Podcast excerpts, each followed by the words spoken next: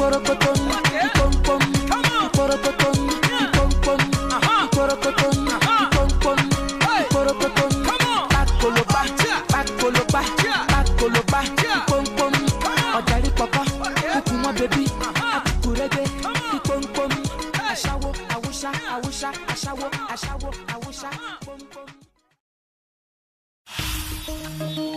African Dialogue, looking at different events in depth, discussing a variety of issues.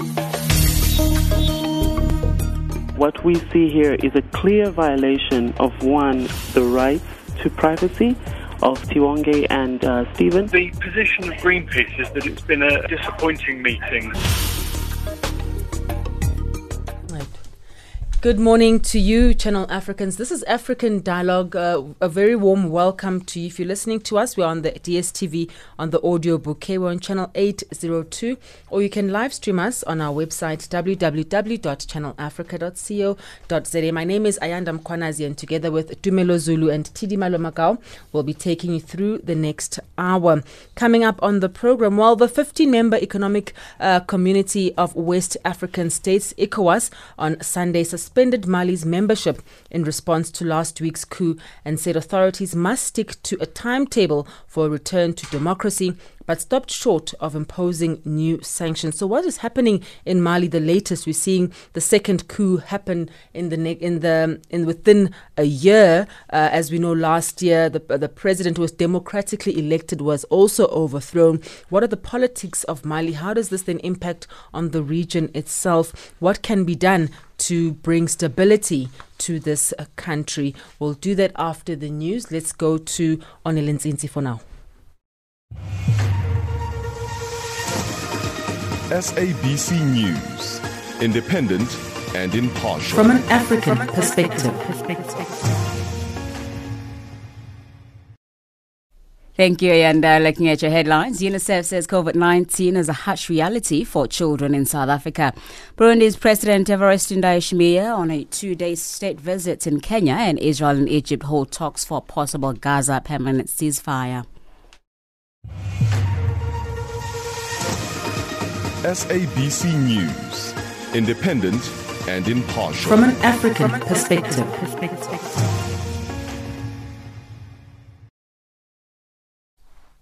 With your latest news, I am Onelin Tsinsi.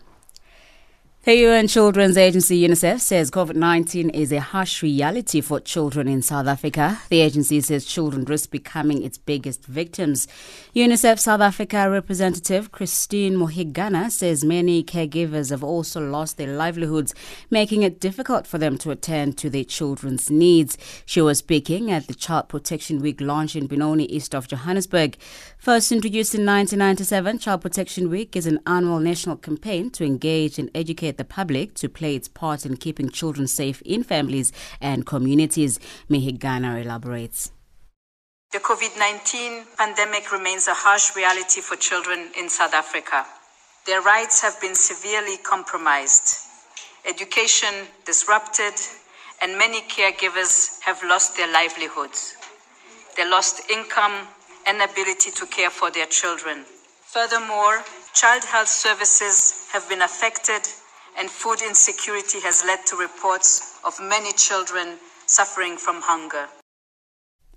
The Pan African Parliament has confirmed that plenary of the fourth ordinary session of the Fifth Parliament will resume today. The agenda includes the swearing in of new members and election of the Bureau of the Sixth Parliament. Contrary to various reports, COVID 19 vaccination and PCR test results will not be a prerequisite for members of Parliament to access the premises of the PAP or for participation in the plenary session.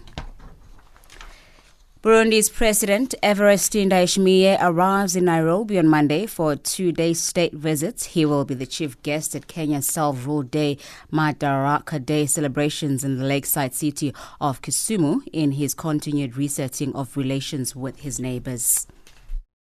President Ndayishimiye's visit to Kenya will be his fifth African nation tour since he took office in May last year. His tours are a departure from his predecessor Pierre Nkurunziza, who stayed holed up at home since 2015 following an attempted coup while he was attending the East African Community Heads of State Summit in Arusha, Tanzania. In, in Kenya, Ndayishimiye and his host Uhuru Kenyatta will hold bilateral talks as well as discuss Burundi's membership of the EAC, in which Kenya is the current chair. That's a report from Sarah Kimani. The West African Regional Bloc, the Economic Community of West African States, ECOWAS, on Sunday suspended Mali's membership of the regional bloc in response to last week's coup, Ghana's Foreign Minister Shirley Ayorkor Botchwey said after a summit in Accra. The suspension follows a second coup in nine months. ECOWAS did not, however, reimpose sanction. The meeting was attended by 10 regional heads of state and three foreign affairs ministers. Also in the meeting, former Nigerian President Goodluck Jonathan, who serves as the mediator to the talks on Mali.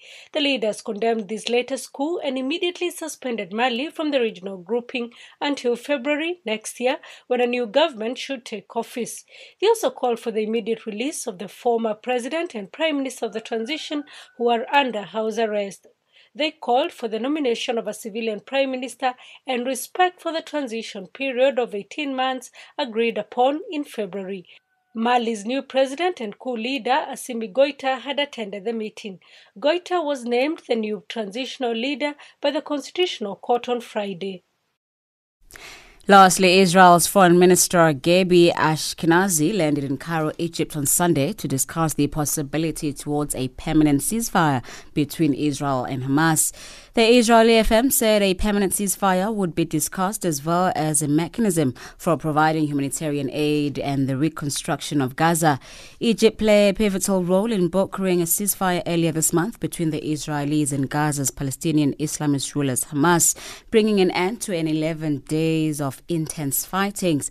Analysts say the latest escalation in the Israeli Palestinian conflict may have served to unite the geographically fragmented Palestinian community in a way way not seen in years.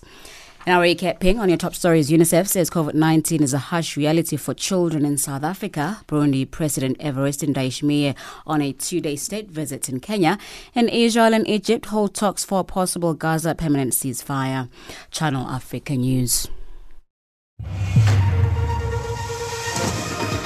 SABC News. Independent and impartial. From an African perspective. Have you ever asked yourself, what on earth am I here for? When God placed His image in us, He placed a sense of eternity within us.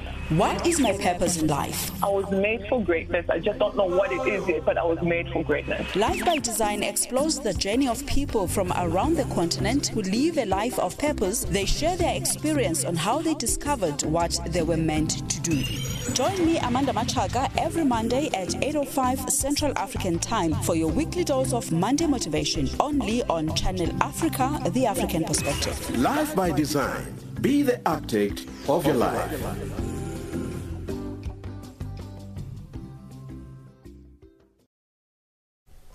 This is African Dialogue. Thank you for choosing us. Thank you to Onele and the news team. Well, today we're looking at Mali, where leaders of the 15 member Economic Community of West African States held an emergency summit in Ghana's capital, Accra, to agree to a response to the Malian military's ouster of a president and a prime minister for the second time in nine months.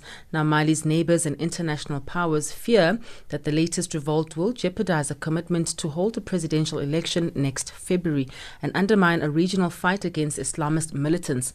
In a communique after the summit, ECOWAS said Mali's membership in the bloc was suspended with immediate effect. Today, we're looking at Mali, we're looking at the uh, instability that is happening there and how does it also then threaten the peace and security around Mali in the region. We've got, all, it's also a volatile region where we've got um, Islamic states, uh, we've got um, um, um, um, um influences from the outside trying to further destabilize uh, Mali and um, influence its uh, political situation. The, the militias influence there, also the role of the military um, in in Mali, trying to understand how much uh, power does a vice president have to to suspend a sitting president, which is what happened here uh, in, in Mali. So we do have a Dr. Manu Lekenzu, uh, Lekunze from the University of Aberdeen. Thank you so much for joining us. Dr. Manu, good morning. Good morning. Can you hear me? I can hear you loud and clear. Thank you so much for, for joining us. We do appreciate your valuable input uh, to African dialogue. Uh, Dr. Manu, your, you for having me. your impression uh, with what's happening in, in Mali, the second coup in less than a year?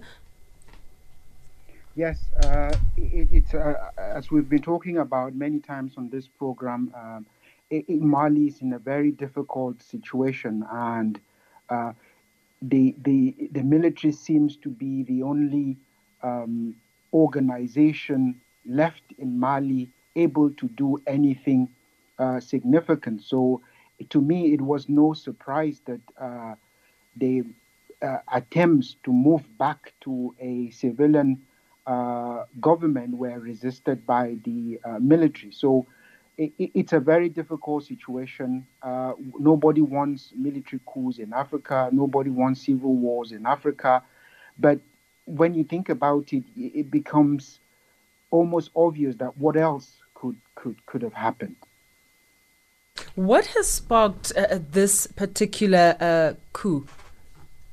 Uh, so you we had a coup in 2020 in August 2020 where I argue that the military literally walk into a vacuum created by a very weak uh, civilian government.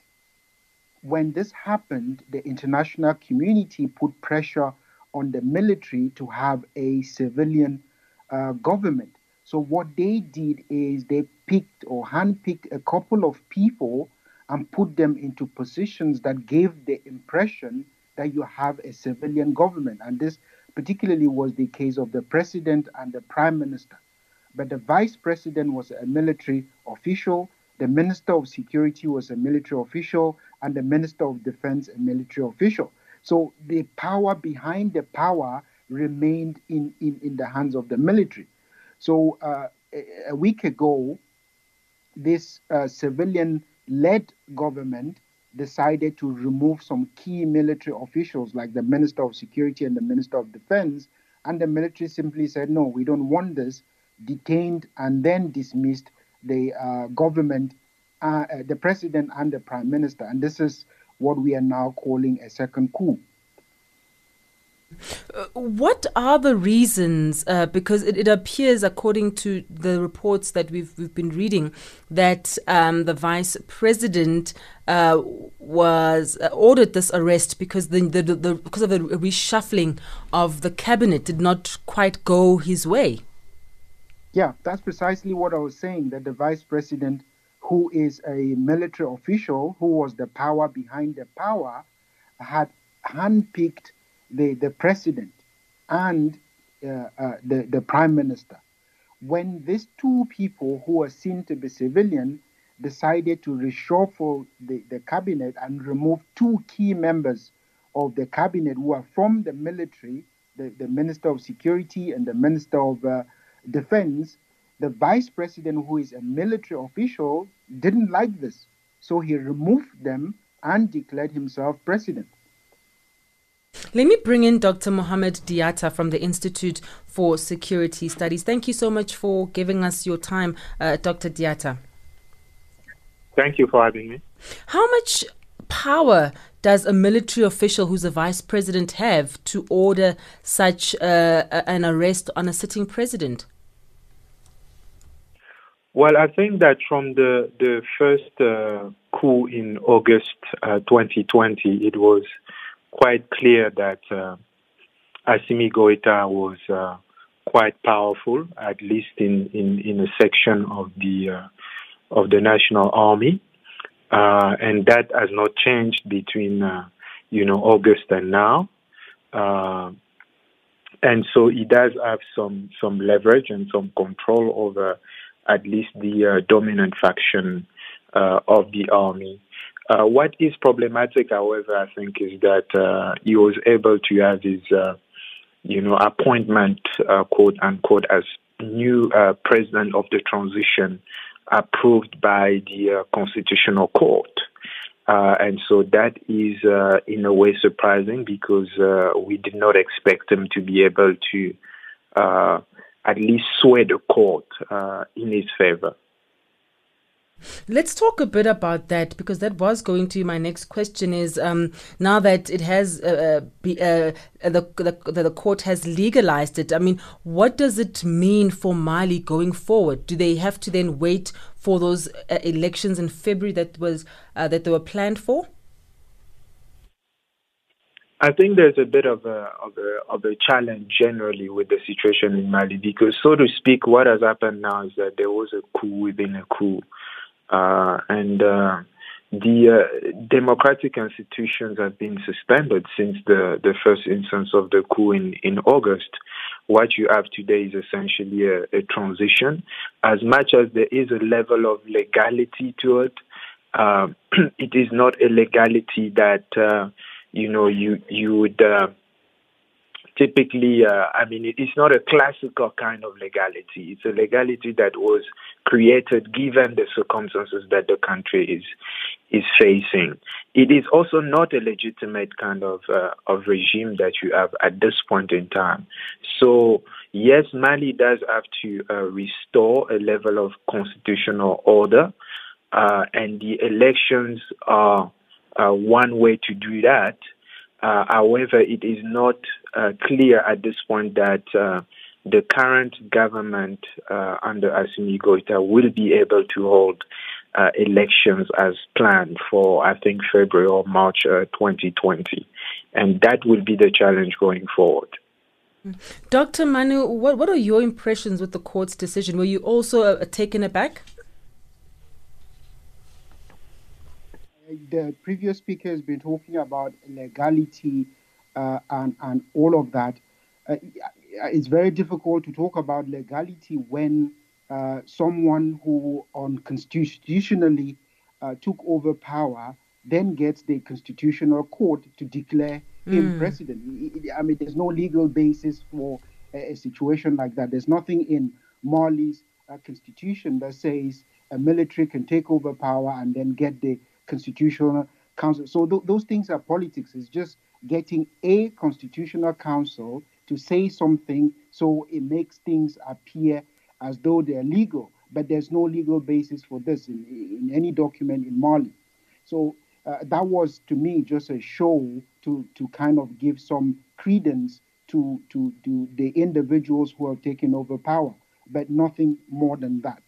Um, so that that question on constitution that that that's it. I, think. Let's look at uh, now also the latest with uh, ECOWAS suspending Mali's membership. What difference do you think, um, Dr. Manu, a move like this will make in, in such a volatile situation?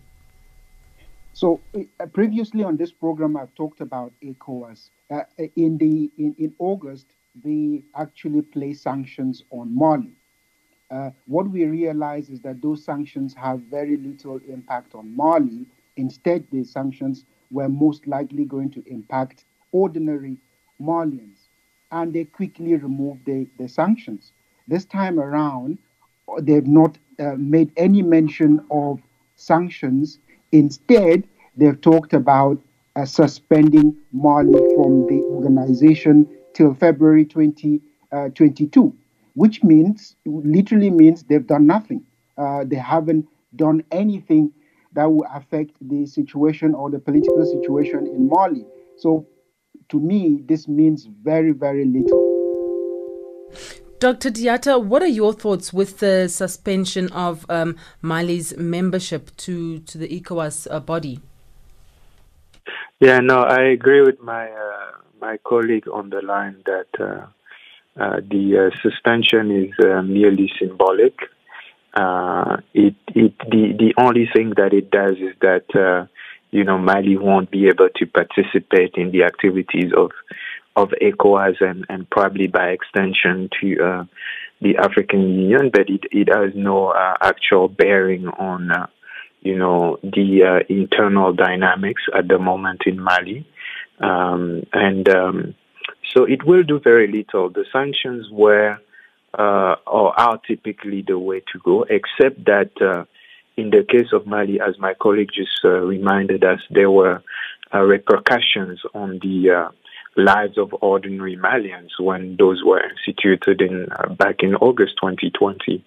but I think that targeted sanctions, perhaps on some individuals, could be a better way to have a, a level of of leverage on them. Uh, I just want to just for for a couple of seconds mention that we we are discussing here, mm. uh, you know, the uh, the dynamics, the power dynamics at the helm of Mali.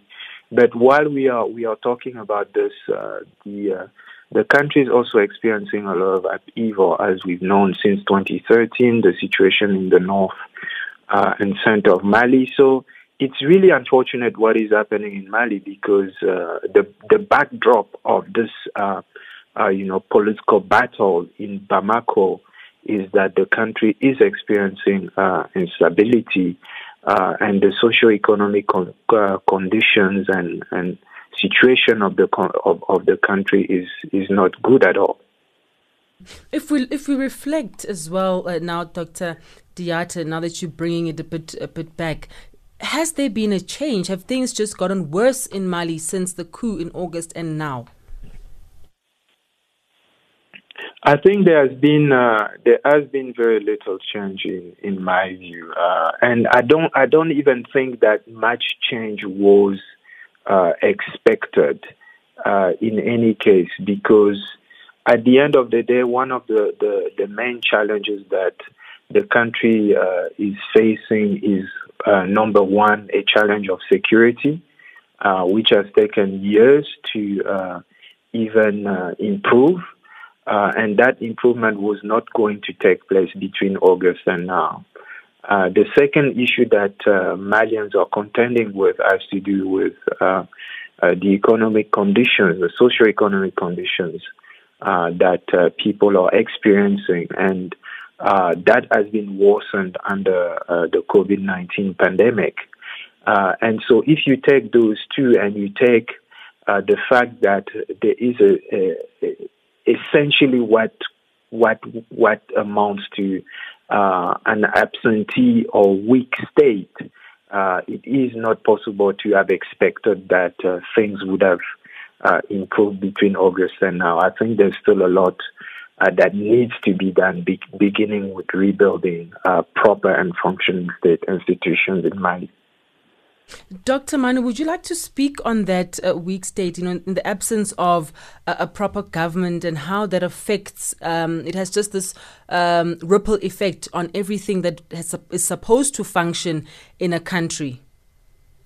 Yes, I think my, my colleague is very right in highlighting uh, uh, this point uh, the, the key thing is that before the coup, Mali was facing quite a, a, a number of serious challenges. Um, excuse me.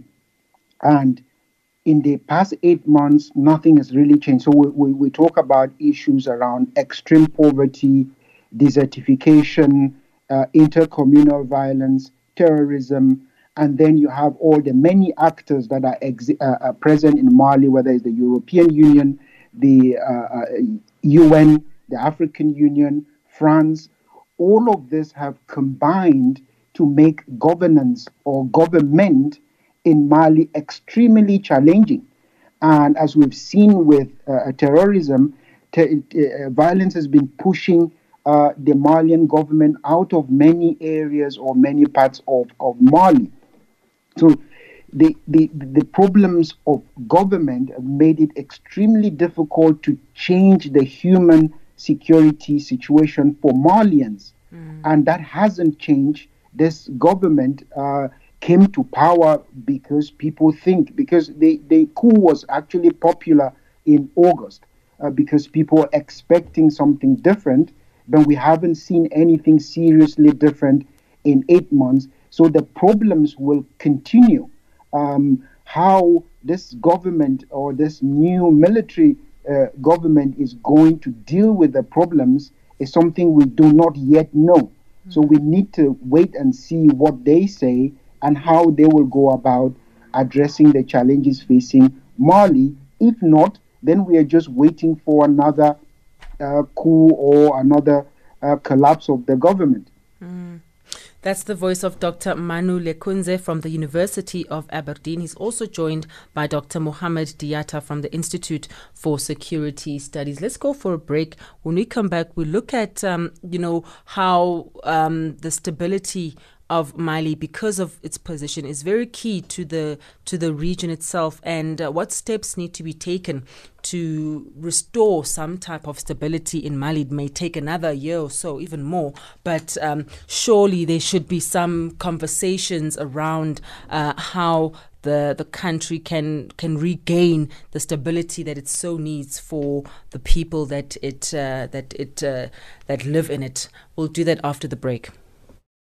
Follow Channel Africa on these social media platforms on Facebook, Channel Africa 1, on Twitter, at Channel Africa 1, and YouTube on Channel Africa Radio. Our website, www.channelafrica.co.za. Channel Africa, from an African perspective.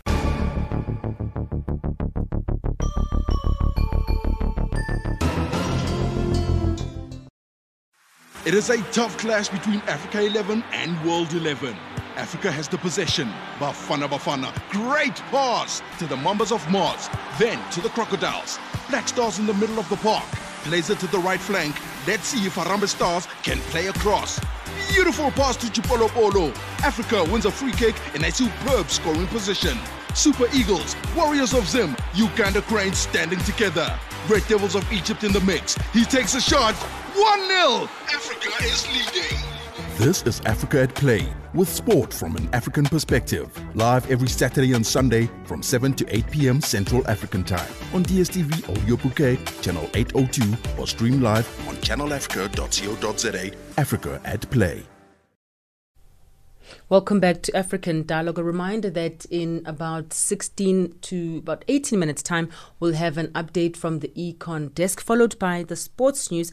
And at the top of the hour, Africa Midday is coming up. Well, on, on, on African Dialogue today, we're looking at Mali, where leaders of the 15 member Economic Community of West African States held an emergency summit in Ghana's capital to respond to Malian military's ouster of a president and prime minister for the second time in nine months. Mali's neighbors and international powers fear that the latest revolt will jeopardize a commitment to hold a presidential election next February and undermine a regional fight against Islamist militants. We're on the line to Dr. Mohamed Diatta from the Institute for Security Studies, as well as Dr. Manu Lekunze uh, from the University of Aberdeen. Thank you so much for giving us your time, gentlemen. Now, Dr. Diatta, if we look at um, the how the actions of the militia uh, are becoming, you know, this regional and continental concern.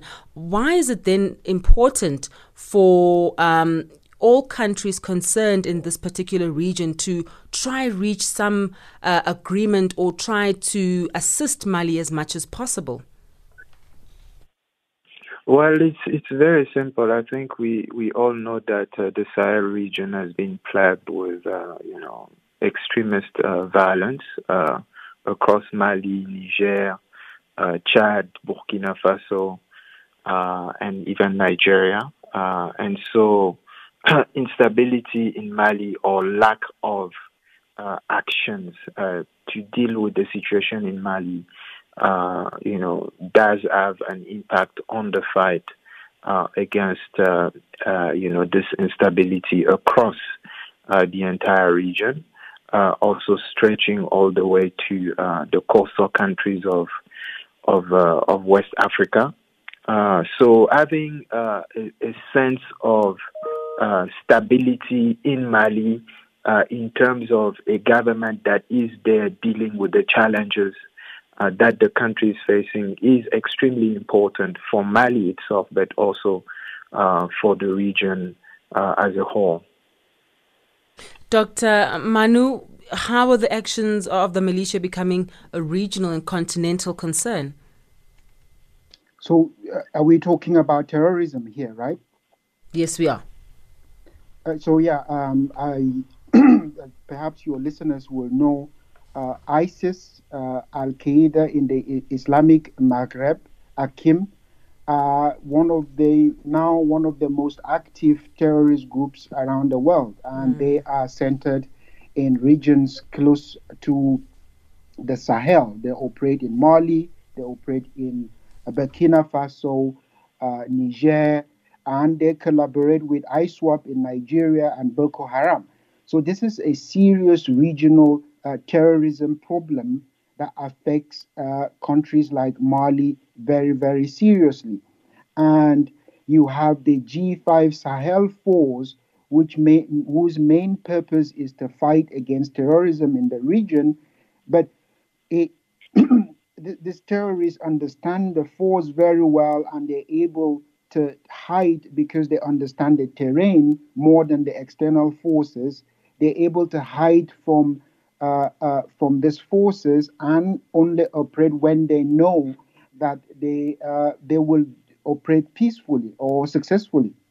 So it's very difficult to fight against this terrorism and you, you, you get progress. Maybe things go quiet for a little while, but it comes back. So the problem in itself hasn't been resolved. Uh, it, it, continues to be a significant problem. And uh, what is happening in terms of politics in, in Mali, in terms of the coup, doesn't say anything about this violence. So whether you have a civilian government or a military government, we are not seeing any prospects of successfully dealing with uh, the terrorist threat. Also, um, you know, the African Union has condemned the coup, but beyond condemnation, uh, uh Dr. Manu, there's there's very little that a body like the AU can can do at in this at, at this point in time. Yes, you're very right. Um, the the AU can condemn. They can even suspend uh, Mali as the ECOWAS has done, but really on the ground it means nothing. Uh, the, the the AU has a special envoy for Mali but basically it's just talk. They meet, they have meetings, they talk, they make uh, situation reports and all of that, but it really doesn't uh, add much to the calculus of security in, in Mali. Let's take it forward now, uh, Dr. Mohamed Diatta. You know, concrete steps that need to be taken um, to assist Mali to to to regain that stability that it needs. What what would those steps be? Thanks. This is a, this is a, a, a, tough question to answer. I, you know, I tend to think that um, in in all um, uh, internal challenges, uh, the, the the solution lies uh, squarely with uh, the people of of the country themselves. Uh, everything else will be um, additional. Uh, so I think that the Malians themselves, the political actors, as well as civil society and the people, have to chart the path that they want to uh, to take in order to resolve their own uh, internal issues.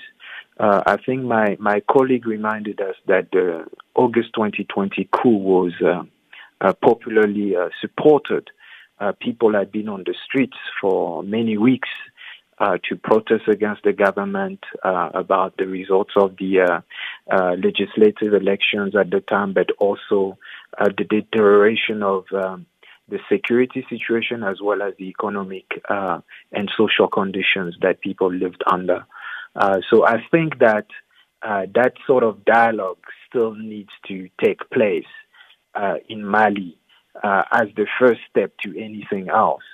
Uh, the way in which then ECOWAS and the African Union and other international partners can assist is, you know, by by you know backstopping the efforts that the Malians themselves uh, are going or would then be taking uh, in that case. So I think for me it's a it's a national it's a national endeavor before uh, it becomes a regional or uh, international matter.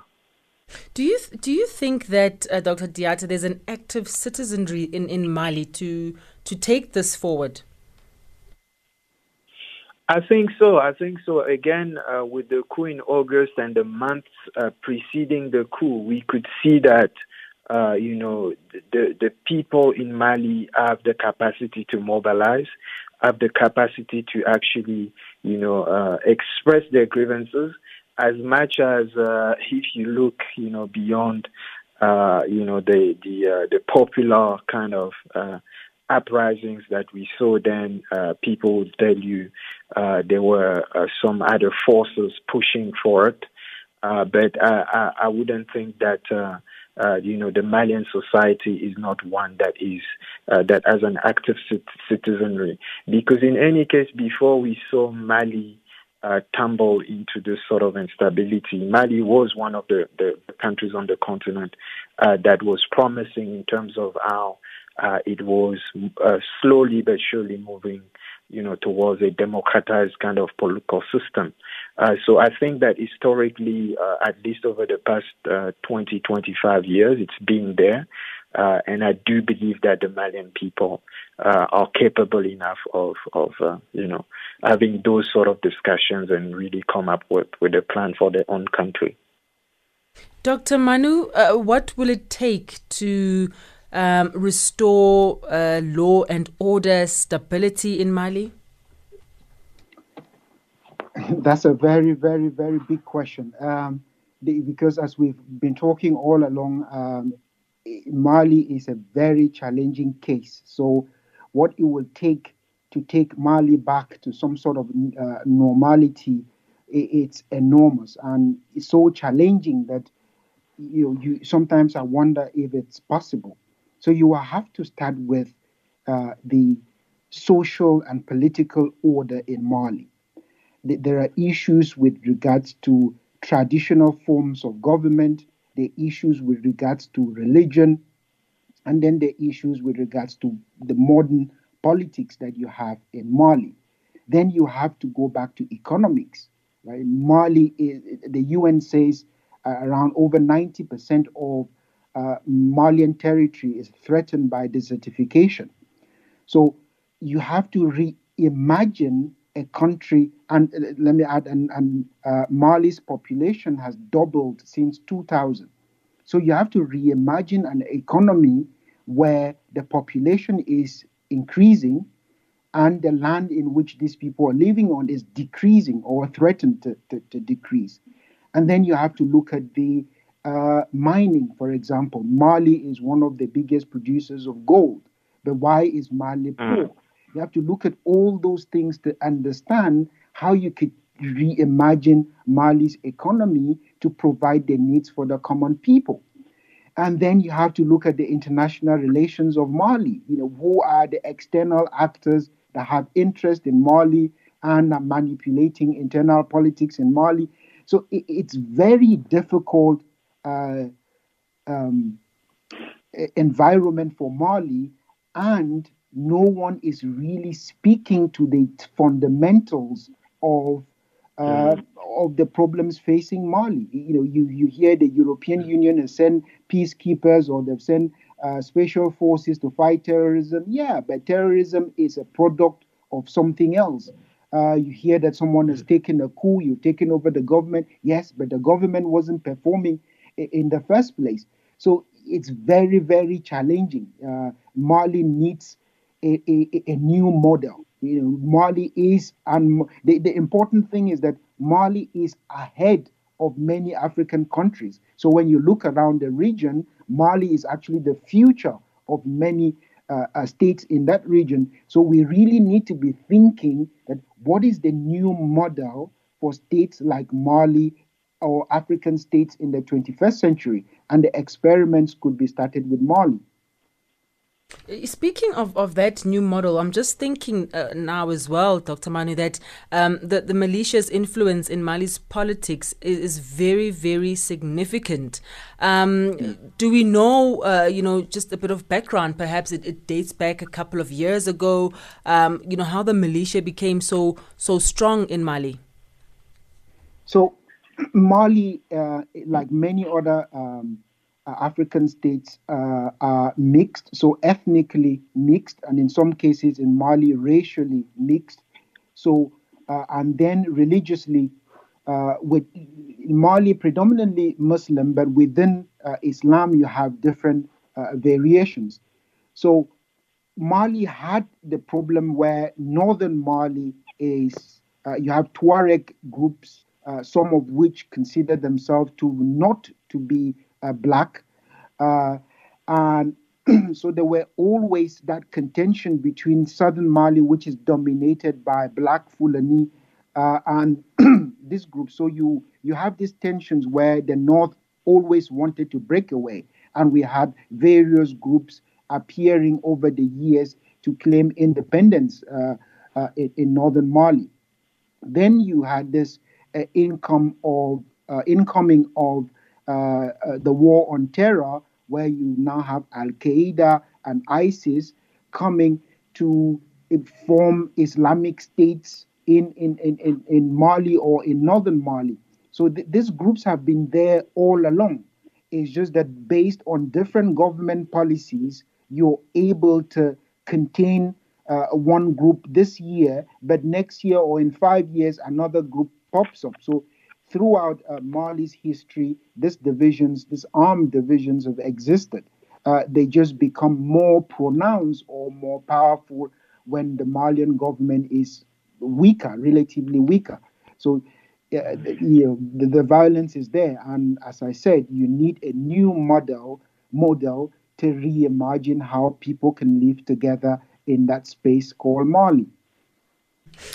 Dr. Diatta, what are your uh, final sentiments now? So, um, you know, where to from here? We're expecting that the elections would be held in, in February.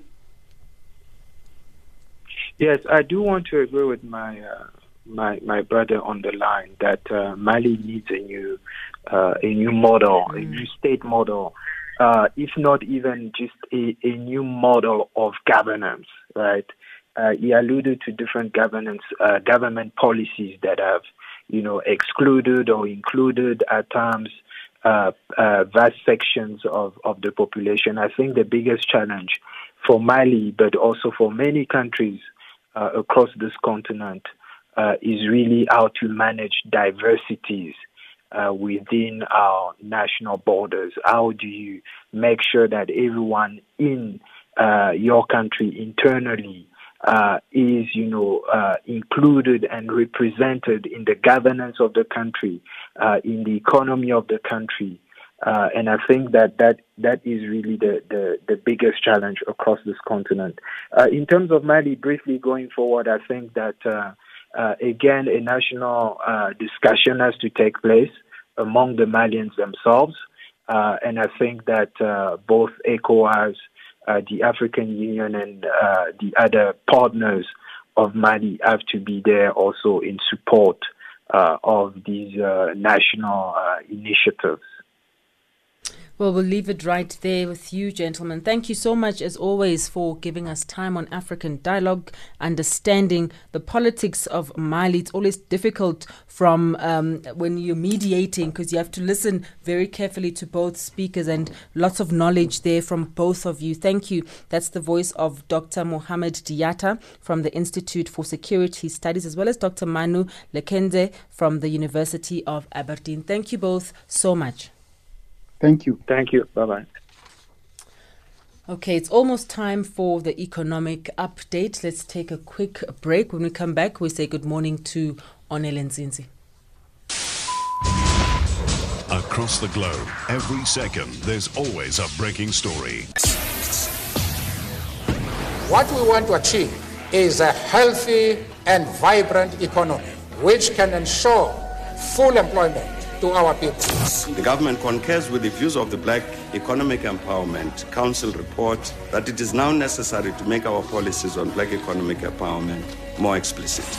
Last May, I asked constituencies at NEDLAC to discuss youth employment incentives. I'm pleased that discussions have been concluded and that agreement has been reached on key principles. We are on an ambitious drive to industrialize, to attract investment, and to create more jobs for the youth of our country. They don't have jobs. Health tried looking for a job for it's a year and a half now. The challenges were experience and the, the level of education which I have.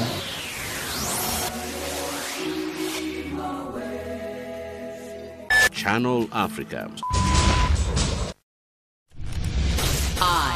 Am an African woman. My womb carries the seeds of greatness that shall raise our forefathers' land to its glory days. Happy Africa Month.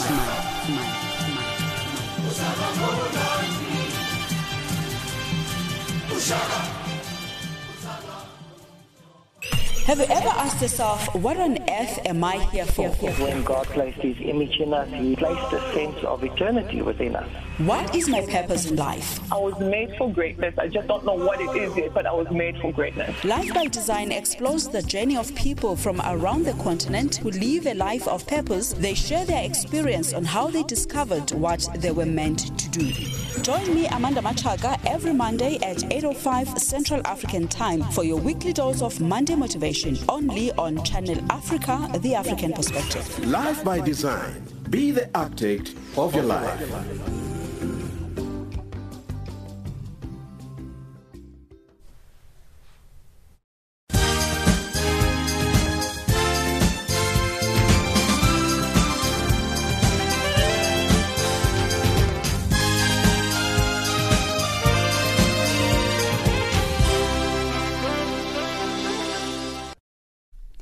The latest economic news update. I am Onelin Ntsintsi.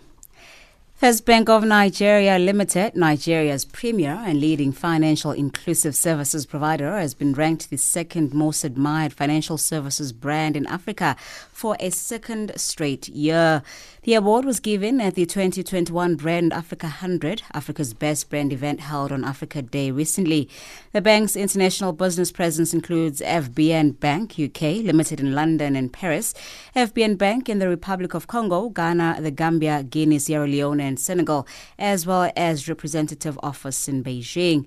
Brand Africa is an intergenerational movement inspire, inspiring uh, of a great Africa through promoting a positive image of Africa, celebrating its diversity, and driving its competitiveness. At least 15 Cameroonian government ministers and several dozen companies have appeared before commissions of investigation. Cameroon rights groups, opposition political parties, and local media are asking the government to publish its findings after more, most of the 335 million US dollars funds to stop the spread of COVID 19 was declared missing. Moki Kindzeka explains. Pays depuis de longues années. Déjà, je voudrais relever que les ministres n'ont aucune immunité. This is the voice of Solicitor Lavoisier Tapi. He is legal advisor of the opposition SDF party. He says it is unfortunate that Cameroon President Paul Biya has allowed ministers who have swindled the people's health money in power. He says they should be asked to resign and then arrested immediately to respond to charges of mismanagement or embezzlement. Ils ont été entendus par les officiers de police judiciaire. The Restaurants Association of South Africa says they are satisfied that government is supporting the continued business operations by the restaurants industry. This after President Cyril Ramaphosa has put the country on adjusted level 2, citing a concern on increase in COVID-19 cases. However, restaurants and the sales of alcohol have not been affected by the new adjustment. The hours of curfew will start at 11 p.m. and end at 4 a.m. The association's CEO Wendy Albert says they were concerned if there would be further restrictions on restaurants. It's critical to recognize that the industry certainly is committed to playing our part, and as we channel through the different levels of lockdown, it's imperative that we keep our patron staff, restaurants, and the restaurant businesses safe. It's critical that our businesses were not abrupted, interrupted abruptly, and it caused further economical loss or jobs. Management in South Africa's Table Mountain Cableway says the COVID 19 is continuing to impact negatively on bookings and tourism. Managing Director Wahida Parker says the virus has caused a significant decline in business travelers and holidaymakers. She says she's hopeful that bookings will spike once the vaccination process is fully underway. I also believe that the city of Cape Town set uh, and Cape Town Tourism have done a phenomenal job to keep our country top of mind even during this pandemic so that we are assured that when travels resumes uh, that ours will be the destination of choice. Lastly, Iran's oil output can easily reach 6.5 million barrels per day when U.S. sanctions are lifted. Iranian Oil Minister Biabaya Zangane said an increase in Iranian oil output would boost the country's political power as Tehran and world powers pursue talks to lift the U.S. sanctions and that have stopped it from pumping anywhere near capacity since 2018. Former U.S. President Donald Trump ditched Iran's 2015 nuclear deal with six powers three years ago and reimposed sanctions that have crippled Iran's oil reliant economy. Iranian authorities say sanctions have only delayed the moment when it will produce the oil in its vast reserves, which the world will eventually need. Now, looking at your financial indicators, one US dollar is trading at 409.59 Nigerian naira, 10.52 Botswana pula, 107.18 Kenyan shilling, and 22.46 Zambian kwacha. In BRICS currencies, the dollar is trading at 5.22 Brazilian real, 73.16 Russian ruble, 72.27 Indian rupee, 6.36 Chinese yuan, and 13.73 South African rands. The US dollar is also trading at 70 pence to the British pounds and 82 cents to the euro. And in your commodity commodities, gold is trading at $1,904 and platinum at $1,185 per ounce, while the price of Brent crude oil is quoted at $69.37 a barrel.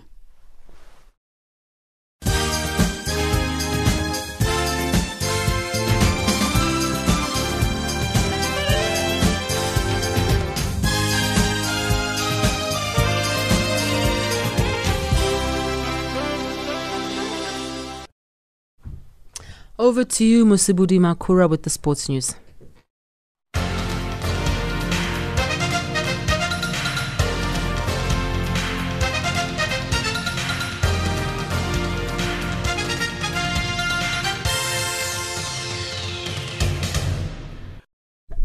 Thank you, Ayana. Good day, sports fans. Egyptian basketball giants Zamalek have won the inaugural season of the Basketball Africa League after defeating Tunisia's US Monastir 76-63 um, and the final at the Kigali Arena in Rwanda on Sunday. Now, Petro de Luanda finished third after defeating Rwanda's Patriots BBC 97-68 in the third place playoff match. Also played on Sunday at the same venue. Now, Zamalek's Walter Hodge was named the Hakeem Olajuwon BLA Most Valuable Player of the season after leading his team to an undefeated 6 0 record with per game averages of 15.5 points, 5.7 assists, as well as 5.0 rebounds. Now, additional awards will be announced later today on the BLA's social media platforms, including the BLA All First Team, the 2021 BLA Scoring Champion, as well as the Ubuntu Award, which is awarded to an individual or organization that has made an impact on the local community during the first season of the Basketball Africa League.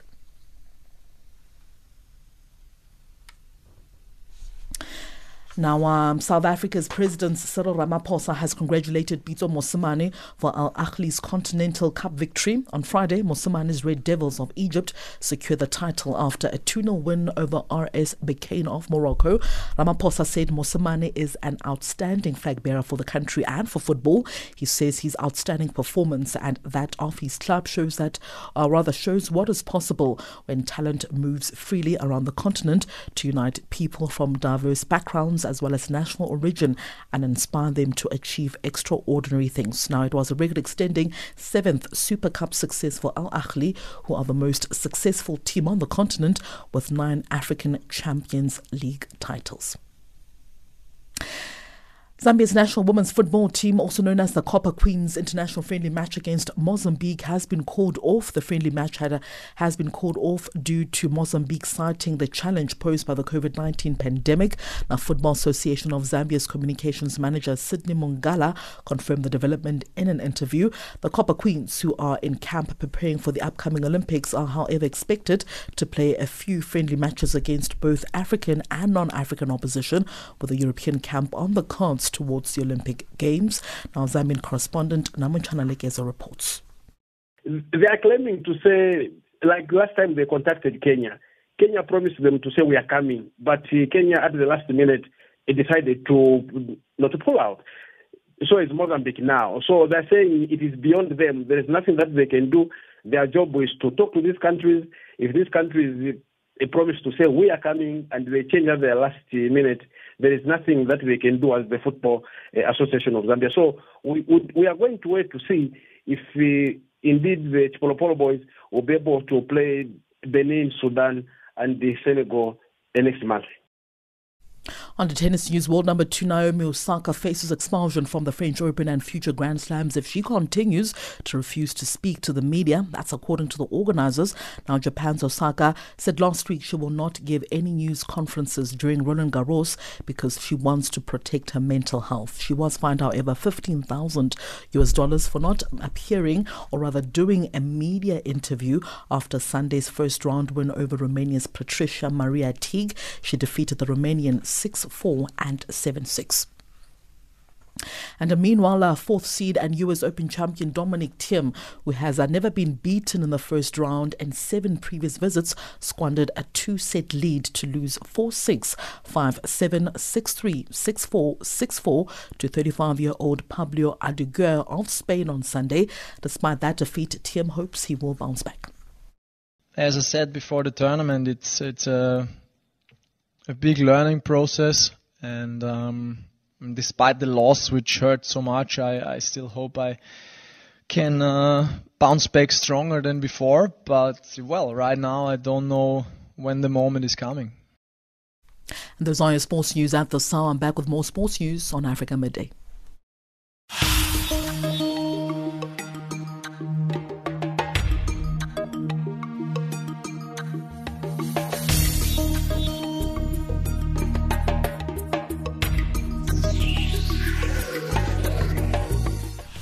That's it from the African Dialogue team. Thank you to our producers Dumelo Zulu and Benjamin Moshatama. Thank you to Tidimalo Macau, our technical producer. Up next is Africa Midday.